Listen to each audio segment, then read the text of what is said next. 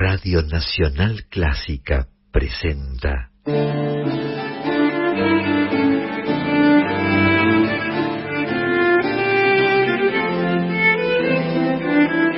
Clásica en La.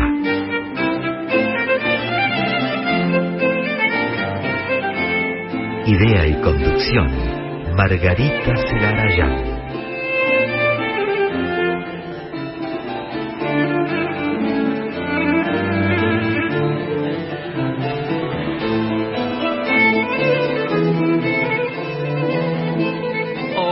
Buenas tardes, ¿cómo están?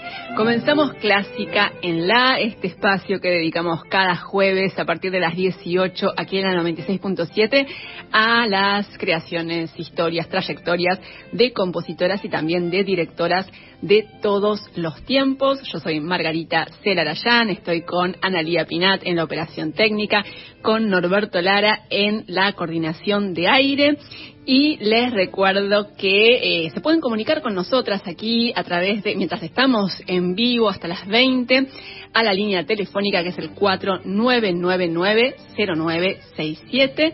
También nos pueden escribir, mandar algún mensaje de texto a través del WhatsApp 15 5335 5367 15 5335 5367 y también pueden seguirnos en las redes sociales, las redes sociales de este programa de Clásica en la, que es arroba en la clásica en Facebook, en Instagram y en Twitter. En esas tres redes nos encuentran como arroba en la clásica para enterarse sobre todo de los anticipos, de los contenidos de cada programa de este espacio que eh, eh, dedicamos todos los jueves a compositoras y a directoras. Y aquellos y aquellas que nos siguen ya saben que empezamos cada programa siempre con una historia de vida, con un relato de la historia, la vida de una compositora del pasado y por supuesto mucha música. La historia de hoy nos lleva a Letonia, a comienzos del siglo XX.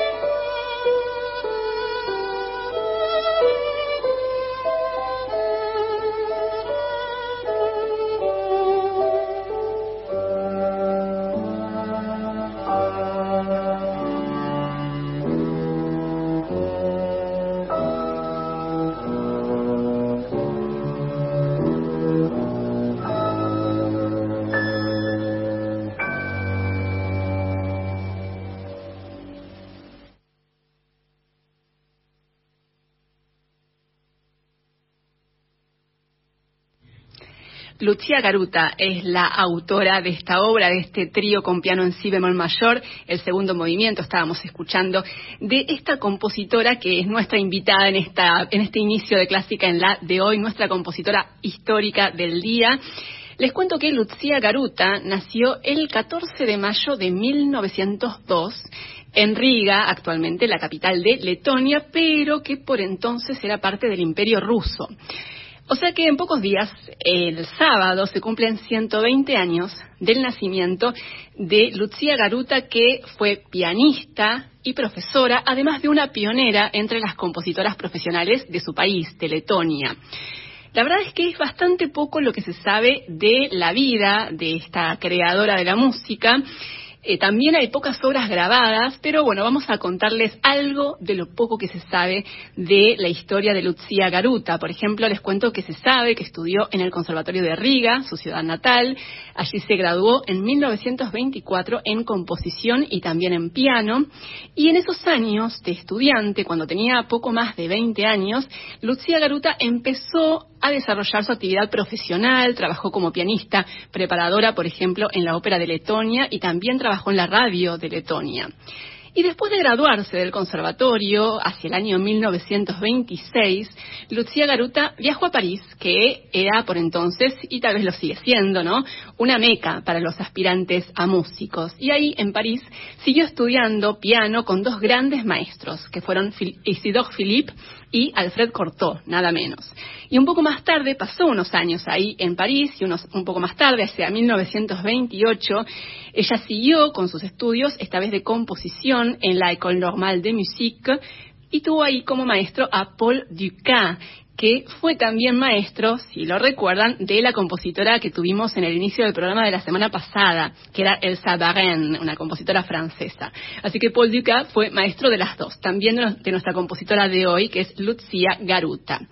Y antes de viajar a París, a mediados de, los, de la década del 20, Lucia Garuta empezó a desarrollar una trayectoria importante como pianista. De hecho, ofreció conciertos en Francia, en Alemania y en Letonia, su país, como solista y también como intérprete de música de cámara. Y como suele suceder con los intérpretes y particularmente los pianistas que además componen, ella también, ella solía interpretar sus propias obras, por ejemplo como esta, como este preludio en mi mayor que vamos a escuchar ahora.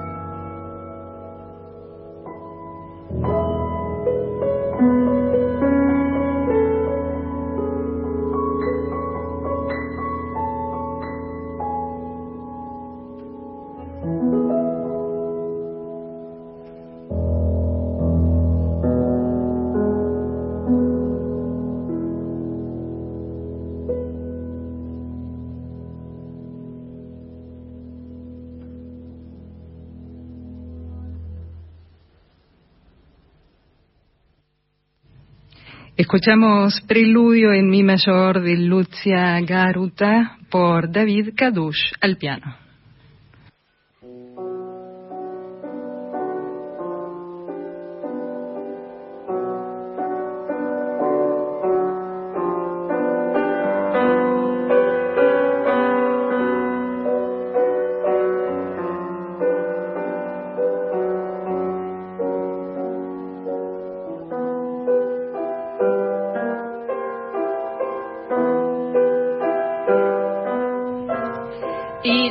Garuta tuvo, como les decía antes, una actividad intensa como pianista, principalmente en Letonia, su país, a donde regresó después de ese periodo de estudio que pasó en París en los años 20.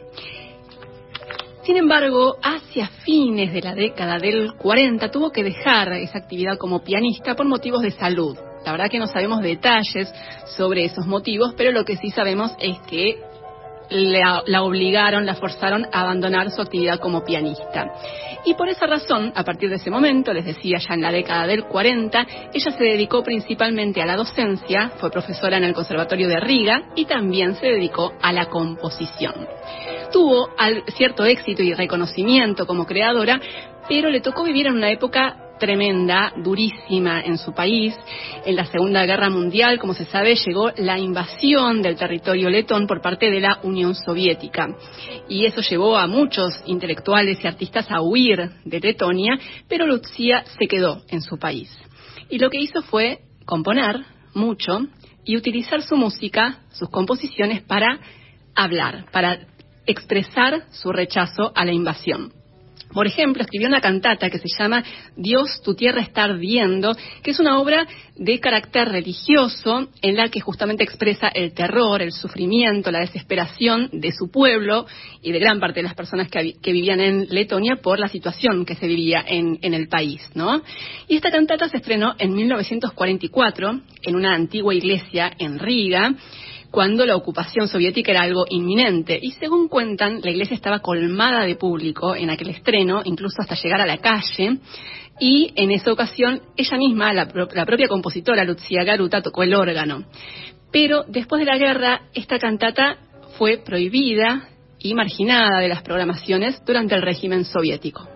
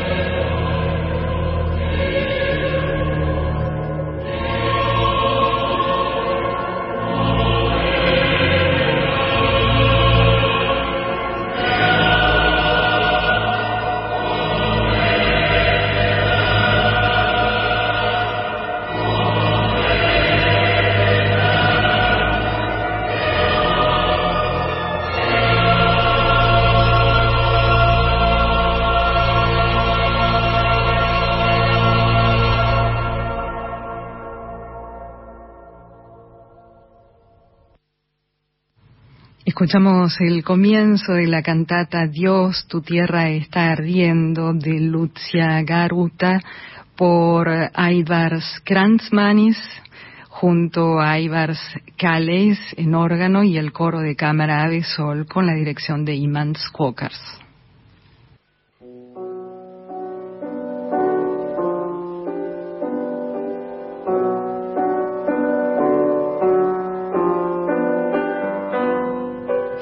Esta cantata que escuchábamos que fue censurada, como les decíamos antes, por el régimen soviético después de la Segunda Guerra Mundial, recién se volvió a cantar en Letonia en el año 1988, ¿no? ya cerca de la caída del régimen soviético.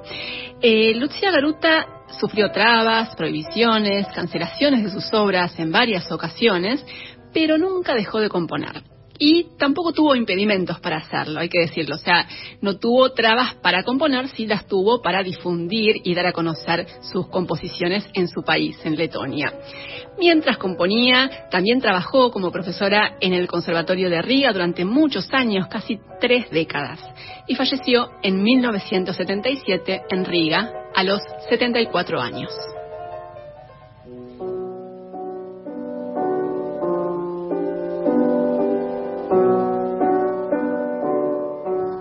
Lucia Garuta compuso muchísimo. Tiene un catálogo de casi 200 obras, varias obras vocales, entre ellas óperas, oratorios, cantatas, canciones, algunas con textos escritos por ella misma.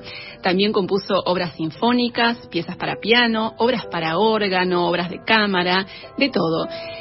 Su lenguaje es esencialmente romántico, como ya pudieron apreciar, muy expresivo, con influencias también de compositores rusos, como por ejemplo Alexander Scriabin. Y de todas esas obras que compuso, les decía casi 200, muy pocas se grabaron. En Letonia hay una fundación que lleva su nombre, el nombre de Lucia Garuta, y gracias al trabajo de esta, de esta fundación su música se ha interpretado bastante en su país, en Letonia principalmente, y también en algunos otros países. Y una de las obras de Lucia Garuta que se grabaron es su concierto para piano y orquesta. Es una obra que completó en 1951 y que dedicó a su sobrina Laila, que falleció muy chiquita, prematuramente y por eso Lucia Garuta concibió esta obra, este concierto para piano y orquesta, como un requiem y como un recuerdo, una evocación de su sobrina fallecida. Así que vamos a escuchar en este cierre, en el recorrido que hicimos por la vida y la obra de Lucia Garuta, esta compositora letona que vivió entre 1902 y 1977. Vamos a compartir el tercer movimiento de este concierto para piano y orquesta en fa sostenido menor. Después voy a dejar en la voz de eh, Carolina Guevara, que pronuncia maravillosamente los intérpretes, pero ahora escuchemos entonces este tercer movimiento, el final de este concierto para piano y orquesta de Lucia Garuta.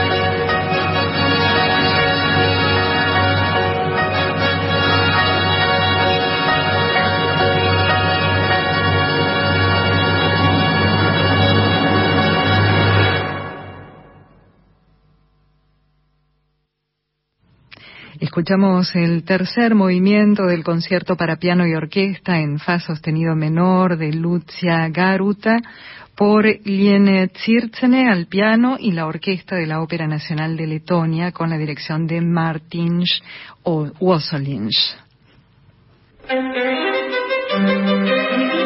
En el caso de las compositoras, cuando vos analizás los contextos, el nivel de dificultad, digamos, que tienen que enfrentar, realmente, en el caso de Argentina, por ejemplo, era difícil para compositores varones y mujeres. Romina Desilio, musicóloga argentina. Pero para las mujeres era mucho más difícil. Tienen que enfrentarse a situaciones muy desafiantes. Por ejemplo, ser la primera mujer que gana un premio cuando la anteceden yo, 25 varones y tener que dirigir una orquesta que fue siempre dirigida por varones y que está integrada completamente por varones. Y saber también que hay una sospecha sobre ella enorme, porque eso uno lo puede comprobar en la, en la prensa periódica, digamos, están todo el tiempo puestas en, en cuestión, viste, todo el tiempo bajo la lupa.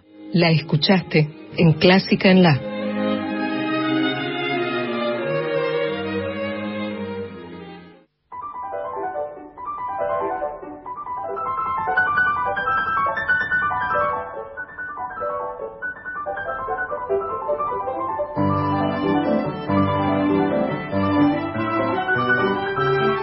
Seguimos en Clásica en La. Estamos hasta las 20 en este espacio que dedicamos a las actividades, creaciones, trayectorias de compositoras y de directoras de todos los tiempos. Como saben, nos gusta ir y venir justamente en el tiempo del pasado a la actualidad. Y ahora nos venimos a la actualidad. Y a partir del programa de hoy vamos a ir contándoles acerca de algunas directoras que este año, en esta temporada 2022, van a dirigir la Orquesta Filarmónica de Buenos Aires en el Teatro Colón.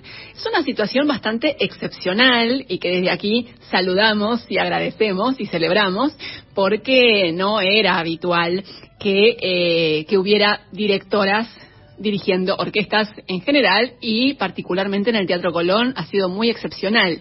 Eh, presenciar conciertos, y ni hablar óperas, no creo que nunca, eh, dirigidos por eh, mujeres. Este año, además de, de, estar la directora, de tener la Filarmónica de Buenos Aires, una directora asistente que estuvo aquí en Clásica en La hace poco, que es Natalia Laranjeira, también habrá directoras invitadas que son Anutali, Ji Sung y Ligia Amadillo. Así que a partir de hoy vamos a comentarles, vamos a hablarles acerca de estas directoras para conocer más sobre ellas y, por supuesto, escuchar algo del trabajo que han realizado. Y vamos a empezar hoy por Ji Yeon-sung, que va a dirigir el concierto número 15 de la Orquesta Filarmónica de Buenos Aires. Falta todavía para eso, va a ser el primero de octubre.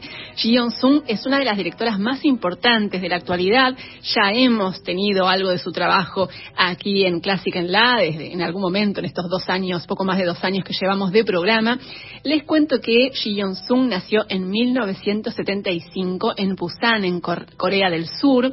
Estudió dirección orquestal en Berlín y también en Estocolmo y ya lleva 20 años de actividad profesional porque hizo su debut como directora en Berlín en el año 2002.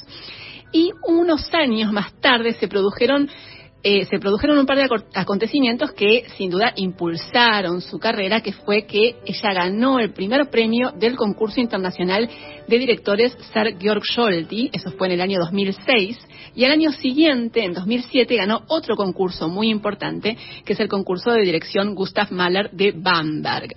A partir de ahí, como suele suceder con los concursos, se abrieron muchas puertas y surgieron muchas oportunidades para Ji Yeon-sung. Fue directora asistente, por ejemplo, de la Orquesta Sinfónica de Boston y dirigió varias orquestas muy importantes como la Filarmónica de Seúl, perdón, de Seúl, la Filarmónica de Los Ángeles, la de Rotterdam y la de Radio France y hace varios años, ya en el año 2010, dirigió, ya en el Teatro Colón, también un concierto de la Filarmónica de Buenos Aires, que yo recuerdo particularmente porque fue la primera transmisión que hice desde el Teatro Colón allí en el año 2010. Así que vamos a escuchar algo del trabajo de esta directora coreana, Ji Yong-sung, que vendrá una vez más aquí a la Argentina, va a dirigir, como les decía, en octubre un concierto de la Orquesta Filarmónica de Buenos Aires. Y lo que vamos a escuchar es una obra de Fanny Mendelssohn, la obertura en Do mayor por la Orquesta Sinfónica de Boston, dirigida por Ji Yong-sung.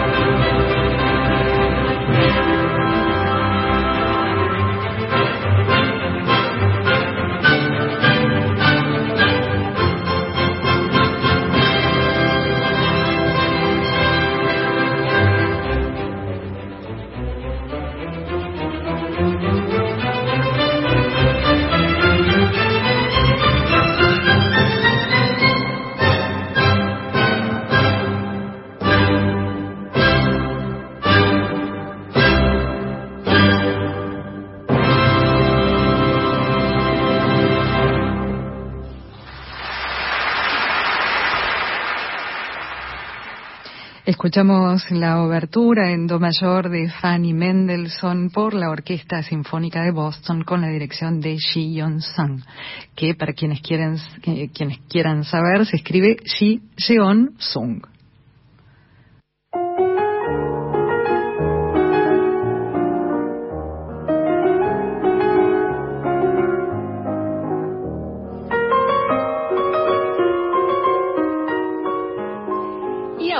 les quiero hacer una recomendación, que es una película que está disponible en Netflix una película sobre una directora de orquesta que existió en la vida real. La película se llama Antonia, una sinfonía. Originalmente el título, la, traducción del título de la película es La directora de orquesta. Es una película holandesa del año 2018 dirigida por María Peters, que está basada en la figura de una directora que fue pionera en la primera mitad del siglo XX, que es Antonia Brico. Ya hablamos en Clásica en la hace ya un tiempo de Antonia Brico y también el año pasado hablamos sobre esta película cuando eh, empezó a estar disponible en Netflix, que fue hacia mitad del año pasado, pero Nunca está de más recordar porque la audiencia se renueva y es una buena ocasión también para volver a referirnos a Antonia Brico, que fue, como les decía, una pionera de la dirección orquestal en el siglo XX. Ella nació en Rotterdam en el año 1902 pero desde muy chiquita se instaló con su familia en Estados Unidos y allí en Los Ángeles empezó primero a estudiar piano estudió en la Universidad de California artes y de a poco empezó a interesarse por la dirección mientras trabajaba como asistente del director de la Ópera de San Francisco. Pero claro que el camino no fue nada sencillo para Antonia Brico. En el año 1926 viajó a Alemania y allí estudió en Hamburgo y en Berlín. Y en 1930 se produjo un acontecimiento muy relevante, no solamente para Antonia Brico, sino para las directoras en general, las directoras de orquesta, y es que se convirtió Antonia Brico en la primera mujer en dirigir un concierto de la Orquesta Filarmónica de Berlín, nada menos. Y después de esa ocasión, después de ese, acontecimiento en 1930, Antonia Brico logró cierto reconocimiento y consiguió que eh, la convocaran para dirigir otras orquestas, pero lo cierto es que nunca logró eh, un cargo como directora titular, un cargo estable, ¿no? Y por eso, hacia 1934, cansada de batallar, cansada de los prejuicios, ¿no? Tanto de músicos como de empresarios y de críticos, por supuesto que no podían reconocer el talento más allá del género, lo que hizo fue eh, volver a Estados Unidos y allí fundó una orquesta de mujeres en Nueva York que fue un proyecto que tuvo cierta trascendencia, incluso recibió el apoyo de la entonces primera dama de Estados Unidos, que era Eleanor Roosevelt, y fue una orquesta, un proyecto que duró unos cuatro años con bastante éxito.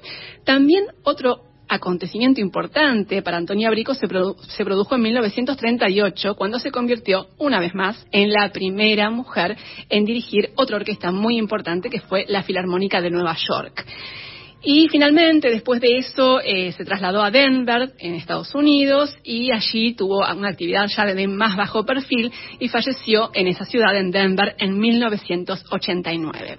Y esta película que les mencionaba, que está en Netflix, Antonia, una sinfonía, está dedicada, está inspirada en la figura y en la historia de esta directora pionera, de Antonia Brico.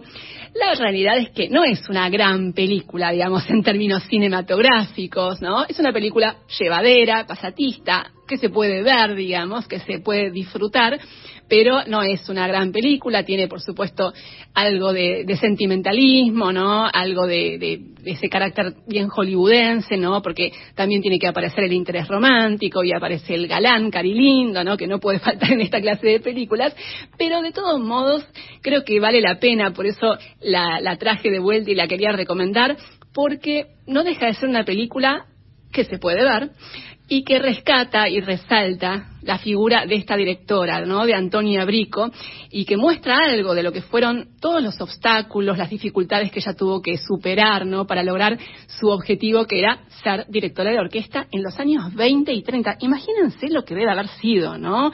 Eh, hasta hace poco seguía siendo tremendamente difícil, afortunadamente se ha avanzado muchísimo, muchísimo, pero imagínense lo que fue y algo de eso de esa realidad que vivió Antonia Brico se puede eh, percibir y vislumbrar en esta película, que les recuerdo que está disponible en Netflix, así que si tienen esa plataforma la pueden buscar. Eh, se llama Antonia, una sinfonía, les reitero, eh, y, ahí pueden conocer un poco más de la historia de Antonia Brico. Hay muy pocas grabaciones, hizo muy pocas grabaciones esta directora pionera en el siglo XX, y una de ellas es lo que vamos a escuchar ahora, que es la obertura de Don Giovanni de Mozart, con la orquesta del Festival Mostly Mozart, dirigida por Antonia Brico.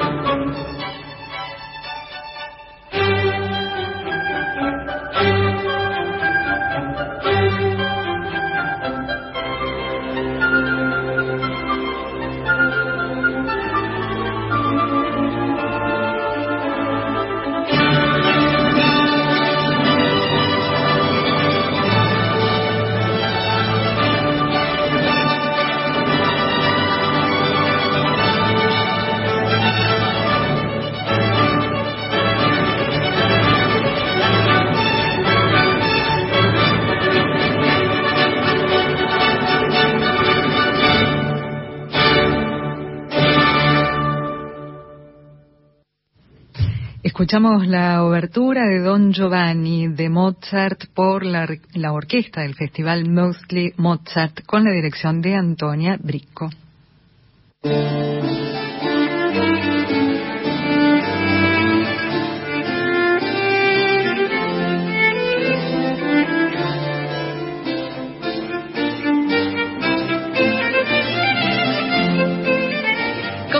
La segunda hora de Clásica en la, aquí en la 96.7, este espacio que dedicamos a compositoras y a directoras de todos los tiempos. Le damos la bienvenida a Laura Higa en la operación técnica. Hola Laura.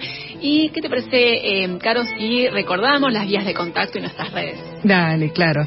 Eh, pueden comunicarse con nosotros durante el programa, es decir, hasta las 20 al 49990967 y también pueden escribir a través de WhatsApp al 1553355367. Lo repito, 1553355367. Además, durante toda la semana nos pueden seguir en las redes sociales Instagram, Facebook, Twitter, arroba en la clásica. Y les recordamos que apenas unos días después de la emisión por la 96.7, cada programa está disponible en formato podcast para poder escucharlo en cualquier momento y en el dispositivo que tengan a mano. Todos los programas desde comienzos de 2021 están disponibles en plataformas digitales y nos pueden buscar en Spotify y en iTunes como podcast clásica en la. Así es. Y les cuento que en un rato vamos a conversar con una directora de la nueva generación, una joven directora argentina que viene abriéndose paso y desarrollando una trayectoria en ascenso aquí en nuestro país. Ella es Alicia Pouso, pero antes de conversar con ella vamos a escuchar algo de su trabajo y lo que vamos a compartir es un fragmento de una obra de Viviana del Santo, que es una compositora argentina, pampeana vamos a compartir eh, un par de fragmentos de una obra de ella que se llama Mujeres Somos. Los fragmentos son Las que aman y las que cuidan, de Viviana del Santo, interpretada por el ensamble de instrumentistas mujeres de la Orquesta Filarmónica de Río Negro, dirigidas por Alicia Pouso.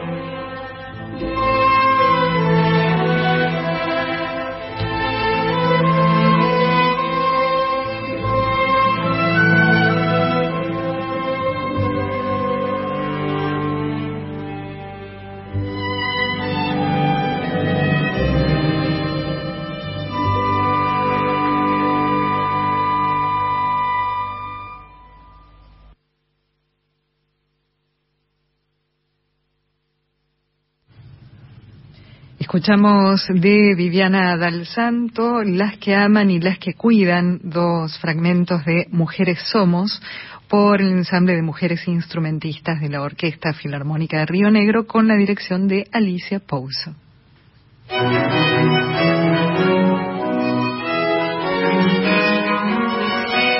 Y Alicia Pouso es nuestra entrevistada de hoy aquí en Clásica en La, una joven y talentosa directora argentina que actualmente es la directora titular de dos orquestas, de la Orquesta Académica de Mendoza y de la Orquesta Municipal de Las Heras.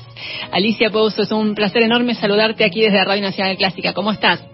Hola Margarita, muy bien, ¿cómo estás vos? Bien, muy bien. Bueno, un placer enorme conversar con vos. Venimos siguiendo eh, los pasos de tu actividad y como decía recién, sos parte de una nueva generación de directoras de nuestro país que eh, vienen avanzando, desarrollándose en el ámbito profesional con mucha energía, pero sobre todo con mucho talento. Así que lo primero que te quería preguntar es cómo ves este panorama de las directoras actualmente en nuestro país. Y está buenísimo, está buenísimo este cambio. Este, mm, creo que sobre todo hay una visibilización muy fuerte sí. de directoras que hacía un tiempito que ya veníamos por ahí trabajando, pero no, no se veía. Por ahí en mi caso particular, sí, en los últimos años he desarrollado mucho la carrera, pero yo ya venía trabajando. ¿Te imaginas? La dirección es una carrera que este, donde la experiencia es fundamental. Entonces son muchos años de, de estar ya trabajando uno en realidad arranca muy joven y de repente te puedes hacer conocido más grande, porque se valora mucho eso, ¿no? La experiencia de haber ya trabajado. Este, y lo que yo estoy notando es una visibilización muy fuerte. Que esto, pienso yo, en los próximos años, o eso sería lo ideal, abra camino a las nuevas generaciones para que tengan oportunidades para formarse, porque esa es la gran dificultad. Claro. Uno, uno estudia, te recibís, todo bien, y después eh, no hay dónde ir a, aprender la experiencia. Claro. Y es fundamental con la dirección, porque uno no tiene una orquesta en la casa para practicar. Tal cual. Necesitas que alguien te abra una puerta. Tal cual, porque tu instrumento es la orquesta. Claro. Es la una de las de las grandes, tal vez la mayor, ¿no? Dificultad para para el desarrollo, como nos decías, de la actividad de un director y de una directora, ¿no? Sí, no sería una dificultad si se abrieran las puertas. Claro. Que hubiera, digamos, una, una un compromiso grande social, político, cultural y artístico de, entender que, bueno, los directores y las directoras necesitan un lugar de formación, abramos los espacios. este, lo que suele ser es que, bueno, hay una competencia muy feroz y, eh, viste, sábense quien pueda, en poco la selva, y cuando las condiciones son así, se ven todas las injusticias. Claro. Claro, claro. Pero afortunadamente, como nos decías, hay un hay un cambio positivo, ¿no? En los últimos tiempos. Sí, sí, eso sí se está viendo y, además tenemos la, enorme, no sé si decir fortuna, porque es, fruto de, muchísimo trabajo y muchísimo esfuerzo, sobre todo de los músicos, ¿no? Pero tenemos eh, orquestas muy notables, muy valiosas aquí en nuestro país, en diferentes partes de, a lo largo y a lo ancho del país, ¿no? Y vos tuviste la oportunidad de trabajar con varias de ellas en los últimos años, ¿no? Sí, sí, sí. Estuviste, por ejemplo, con la Sinfónica de Entre Ríos, con la Filarmónica de Mendoza, con la de San Juan, con la de Salta, ¿no? ¿Cómo fueron esas experiencias? Eh, bueno, son todas este, experiencias muy gratas. Yo em, estuve también trabajando mucho en el Teatro Argentino de La Plata, este, porque yo estudié mi maestro, eh, he tenido una serie de maestros, ¿no? Pero mi maestro principal es el maestro Carlos Bieu, con el que estudié en la facultad, en la Universidad Católica, y después también me especialicé con él en ópera. Sí. Entonces yo, este, él me convocó en un momento para empezar a trabajar como eh, asistente musical de ópera en el Teatro Argentino de La Plata. Y ahí estuve tres o cuatro años. Y ahí aprendí muchísimo. La ópera es el género más difícil para la dirección, pero también es el más formativo. Este, entonces una vez que pasás por, e, por eso, por esa experiencia, después tenés como mucha más soltura para encarar cualquier otro Cualquier cosa, claro, tal cual. Recién mencionabas a, la que, consideras, eh, mencionas como tu principal maestro, que es Carlos Vieu, un gran director aquí en nuestro país. Otros de tus maestros fueron, por ejemplo, Luis Gorelic, Guillermo Scarabino, y me parece súper valioso lo que lo que mencionás, esto de que Carlos Vieu te haya, te haya convocado para, para trabajar como, como su director asistente ¿no? en el Teatro Argentino de La Plata, porque me parece eh, importante resaltar la, digamos, la actitud y la, la generosidad de, los directores eh, influyentes, digamos, prestigiosos, que abren eh, paso y abren puertas a jóvenes talentosos, como es tu caso, ¿no? ¿Cómo fue en tu experiencia con estos maestros? Y yo eh, estoy sumamente agradecida con, los maestros que me han abierto puertas, no tenían por qué hacerlo. este, en general casi nadie lo hace. Claro. Eh, por una cuestión de prejuicio, bueno, hacia las, hacia las mujeres directoras y también porque abrirle la puerta a alguien implica un riesgo futuro. Como te decía, en, una, en un ambiente tan, pero tan competitivo, la mayoría lo que hace es al contrario, cerrar puertas para que nadie más ingrese, luchar piso, es como súper cruel. Muy difícil. Entonces, las dos o tres personas que, este, más que generosidad, yo creo que es comprender su vocación eh, de servicio que está implícita en la dirección, ¿no? la dirección y, la música en general es un gesto de, amor a la humanidad, digamos, de, servicio a la, a la sociedad. Entonces, si vos lo comprendés a eso, entonces entendés que tu deber es abrir puestas para las generaciones. Pero bueno, el hecho de que, de que estos este, grandes directores eh, hayan asumido ese compromiso y lo hayan hecho cuando tantos otros no, es súper valorable. Y yo sí, sí, les debo a, a Luis y a, y a Carlos y a, Guillermo Escarabino, a los tres que no titubearon en, en abrirme puertas, darme oportunidades ya de entrada, eh, em, desde el lugar de la enseñanza, darme todo lo que ellos podían enseñar, todas las herramientas, y después, sí, sí, dar alguna oportunidad. Sí, es importantísimo eso de las de las oportunidades, ¿no? Como nos decías, es fundamental para que las trayectorias puedan avanzar, impulsarse y avanzar, ¿no?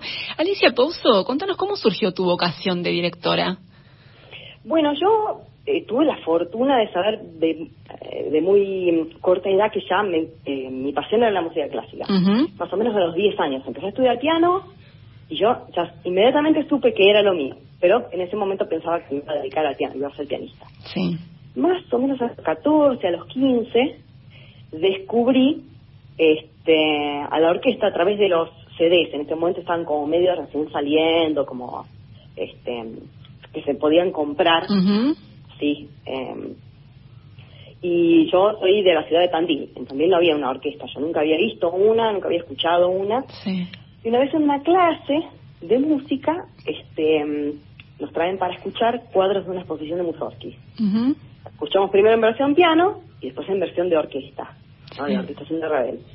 Y me, me voló la cabeza. me pareció increíble las posibilidades, todos los timbres, las posibilidades expresivas. Me pareció una cosa loquísima. Entonces dije, yo quiero estar en ese mundo. Este, después empecé a comprar los CD. lo primero que me compré cuando tenía unos pequeños ahorros, este, fue y me compré el CD de cuadro en una posición, el primer disco que tuve. Este, y dije, bueno, yo quiero, quiero estar en ese mundo. Y había dos maneras de hacerlo, o estar del lado de adentro de la orquesta, tocando el instrumento. Que con el piano ya no podías, digamos. Con el piano ya no, no es un instrumento de la orquesta.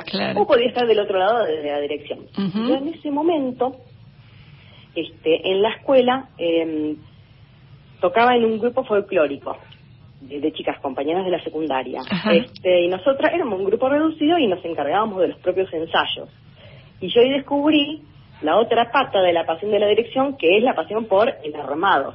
Uh trabajar en conjunto con los demás y decir, bueno, a ver, esta nota vamos a hacer más corta, esta más fuerte, esta más así, esta más así. Me encantaba eso, e-, ese laburo. Y mm, entonces dije, bueno, este, me parece que voy a ir por el lado de la dirección. Claro. Sabes que mm, varias directoras con las que conversé me hablaron de la importancia de haber tenido eh, referentas, ¿no? Referentes mujeres. Por ejemplo, eh, hace un par de meses conversamos con Natalia Laranjeira, la directora asistente de la Filarmónica de Buenos Aires, y nos contaba que cuando vio a Ligia Mario dirigiendo, eh, quiso ser directora, o Jenny Delgado, que nos contaba sobre su maestra Elena Herrera, que también fue una directora importante en Cuba. Eh, ¿Cómo fue en tu caso eh, cuando empezaste a dedicarte a la dirección? ¿Encontraste referentas? Sí, sí, sí. Yo eh, cuando estaba en la, en la universidad tenía como profesora a Lucía Sicos. Lucía Sicos, claro. Bárbara, ¿viste? Sí, este, una genia. bueno, sí, una genia. Me encantaban las clases y bueno, era claramente este, una referencia que en ese momento era era la única directora de la que yo tenía conocimiento, Claro. directora mujer, ¿no? Sí. Eh, creo que estaba dirigiendo la académica del Colón en ese momento ella. Este, y bueno, sí, sí, era, era claramente una referencia, una, una gran profesora. ¿Y cómo fueron eh, esos comienzos, esos años de estudio como en- de dirección orquestal? Eh, bueno, yo este, en aquel momento casi no había estudiantes de dirección mujeres. Este, ¿Qué, qué años estamos hablando? Y estamos hablando 2000, Mm. a ver, yo me recibí en el 2007, Sí, así que más o menos desde el 2002 hasta el 2007 esa fue mi carrera en la facultad. claro.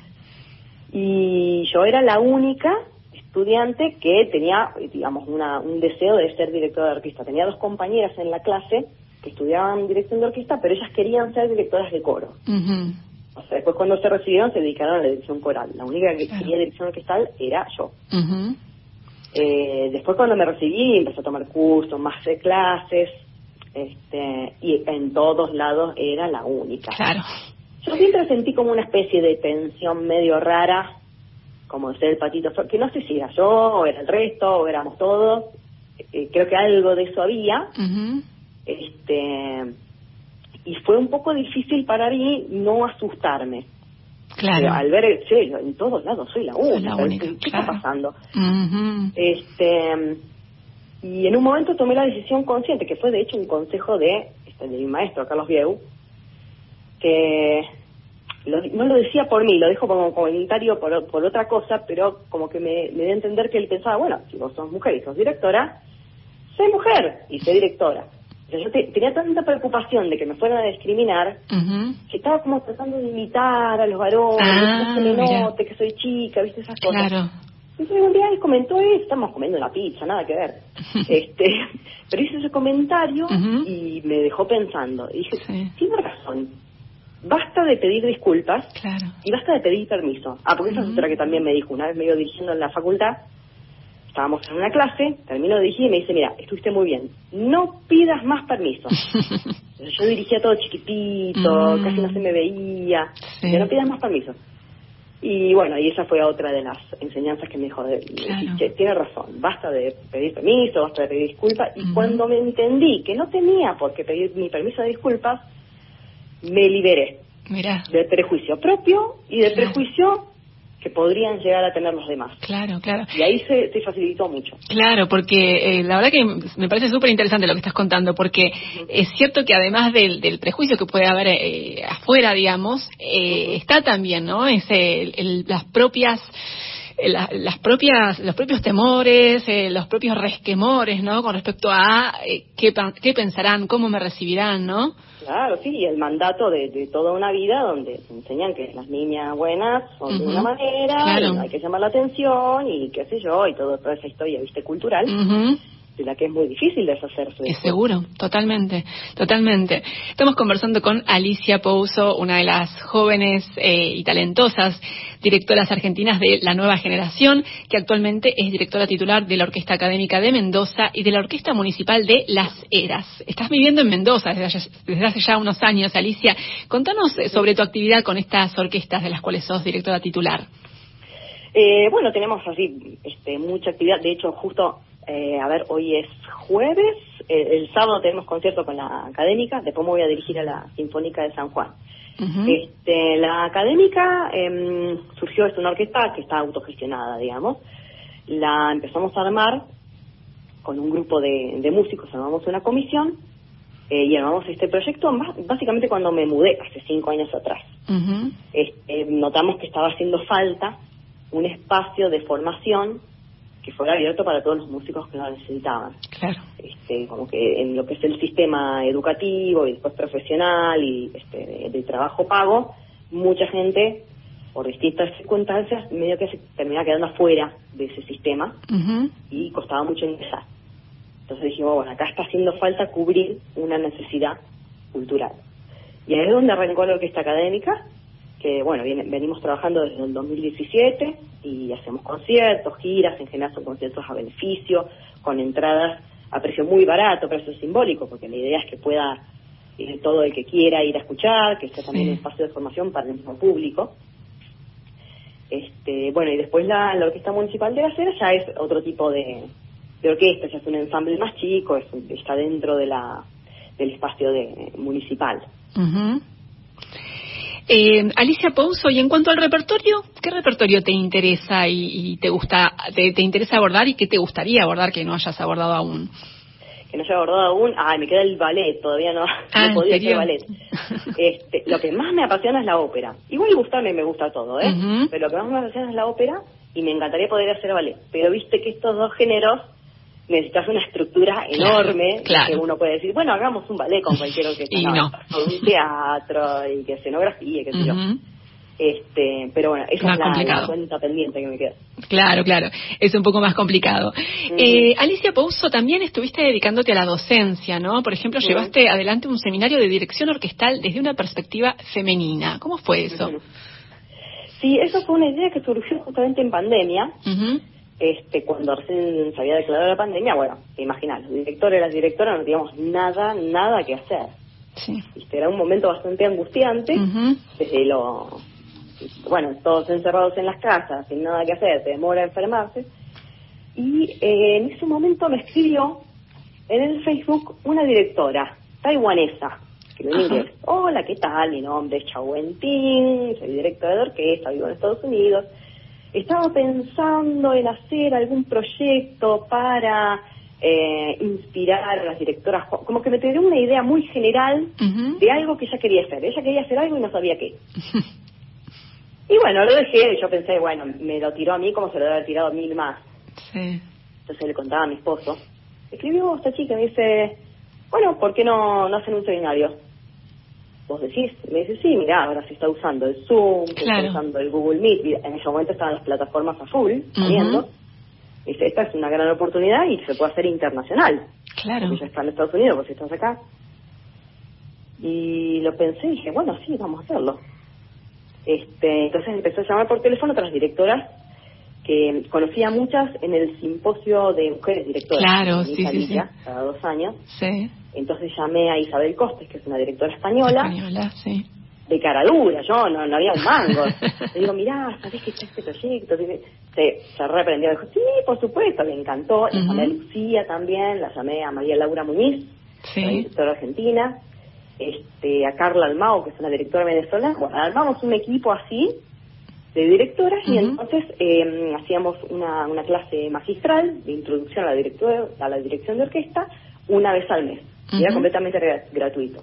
Se anotó gente de cualquier lado. Yo pensé, todo el bueno, mundo. qué sé yo, si nos van a dar bola. había como 600 personas, y había gente de Wow. África, no sé ni cómo se enteraron. Impresionante. Pero bueno, tuvo una masividad tremenda. Qué bueno. Y terminó también consiguiendo la. El, ¿Cómo se dice? Eh, el reconocimiento de. mm, Ay, no me, no me está saliendo, pero. Um, nada, no sé cómo ayudarte. bueno, pero tuvieron muy buena recepción Ujú. y mucha gente de, de- de todo el mundo participó. Sí, sí, sí, sí. Qué Sí, bueno. fue, fue buenísimo. Qué bueno, qué bueno, Alicia.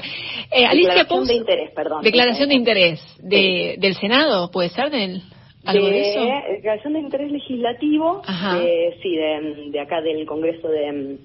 Del Congreso. En Mendoza. Ah, en Mendoza, de la legislatura. Habrá sido de la legislatura de Mendoza, ¿no? Eso, Supongo. la legislatura de Ahí está. Bueno.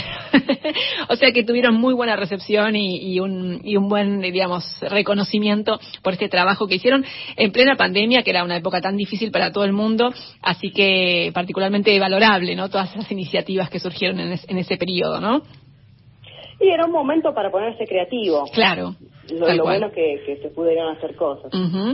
Alicia Pouso, eh, bueno, un placer enorme conversar con vos. Vamos a seguir tu, tu actividad, como hacemos con, con todas las directoras y compositoras del país, y, y seguramente vamos a tener alguna otra ocasión de seguir conversando. Pero ahora nos vamos a quedar escuchando algo de tu actividad reciente. Estuviste el año pasado dirigiendo la Orquesta Sinfónica de Salda, que es otra de las importantes y notables orquestas que tenemos aquí en nuestro país. Así que vamos a quedarnos escuchando algo de lo que hiciste con ellos de la octava sinfonía de Borjak. De esta manera te despedimos, Alicia Pouso. Muchísimas gracias por este contacto con Radio Nacional Clásica de Buenos Aires. No, muchas gracias a vos. Un abrazo. Un abrazo.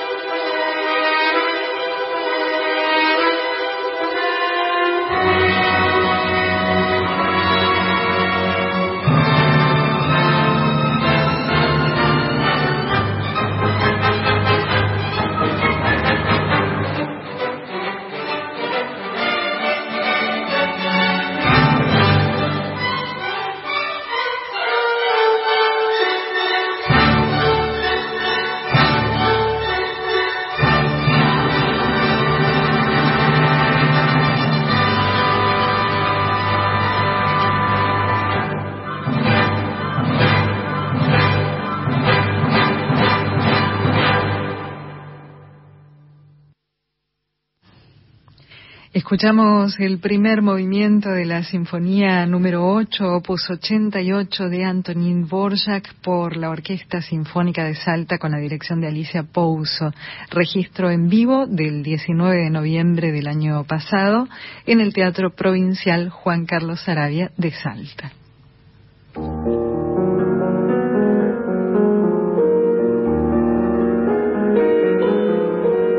En otros tiempos yo pensaba que tenía talento creativo, pero he abandonado esa idea. Una mujer no debe aspirar a componer, ninguna lo ha logrado jamás. ¿Debo suponer que yo soy la elegida? Creer tal cosa sería arrogante. Solo mi padre me tentó con esa idea hace ya mucho tiempo, pero pronto dejé de tener fe en ella. Clara Wieck Schumann compositora y pianista alemana, 1819-1896.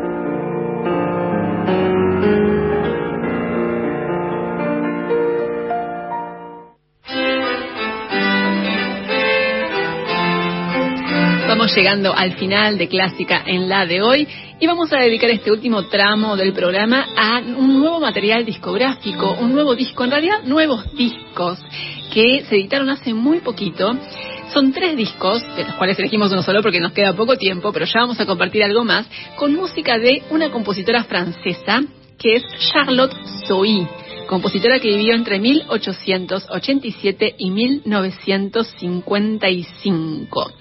Esta compositora fue autora de ópera, de sinfonías, de canciones, de obras de cámara, de música para piano y en los últimos años recién se empezó a recuperar ese legado, esas creaciones de Charlotte Zoe. Primero se empezaron a editar algunas partituras y en el año 2019 se estrenó de manera póstuma una sinfonía de ella que compuso durante la Primera Guerra Mundial. Charlotte Zoe eh, estudió música desde chiquita y en esos años de estudio conoció a Nadia Boulanger, que fue eh, contemporánea suya, además de colega. Las dos nacieron en el mismo año, en 1887. Charlotte Zoe estudió también órgano y luego se inclinó por la composición. Tuvo también una amistad con otra notable compositora francesa que fue Mel Bonis. Estudió composición en la Scola Cantorum, fue alumna de Albert Roussel y em, ella en sus primeras obras, las primeras obras que dio a conocer, intentó ocultar su género y firmaba con su inicial, con la CH de Charlotte, y en algunos casos incluso con un nombre masculino, Charles Zoe. Y eh, bueno, de esa manera buscó, como, como sucedió con algunas otras compositoras, y no solo compositoras, ¿no? Eh, creadoras, eh, buscó eludir un poco los prejuicios de la época, ¿no?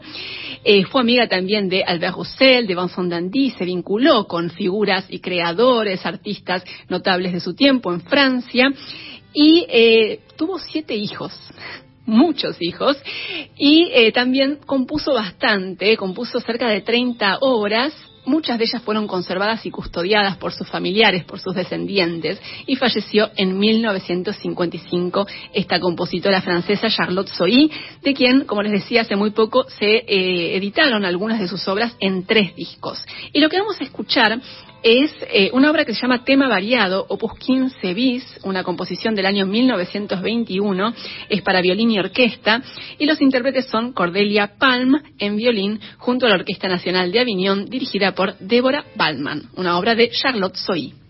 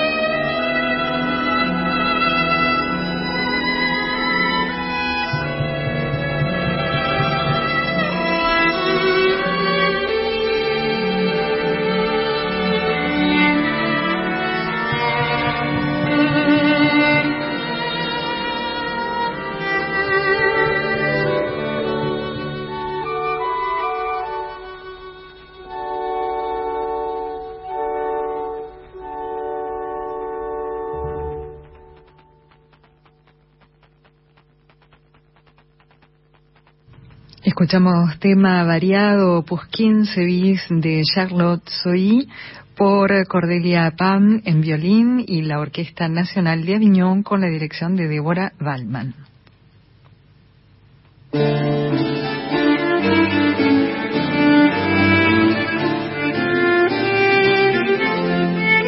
Y así llegamos al final de Clásica en la de hoy. Carolina Guevara, muchísimas gracias por la compañía, como siempre. Un placer, Margarita. Gracias también a Laura Higa en la operación técnica, a Norberto Lara en la coordinación de aire y muchas gracias a ustedes por la compañía.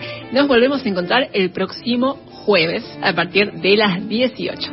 Chao, hasta la próxima.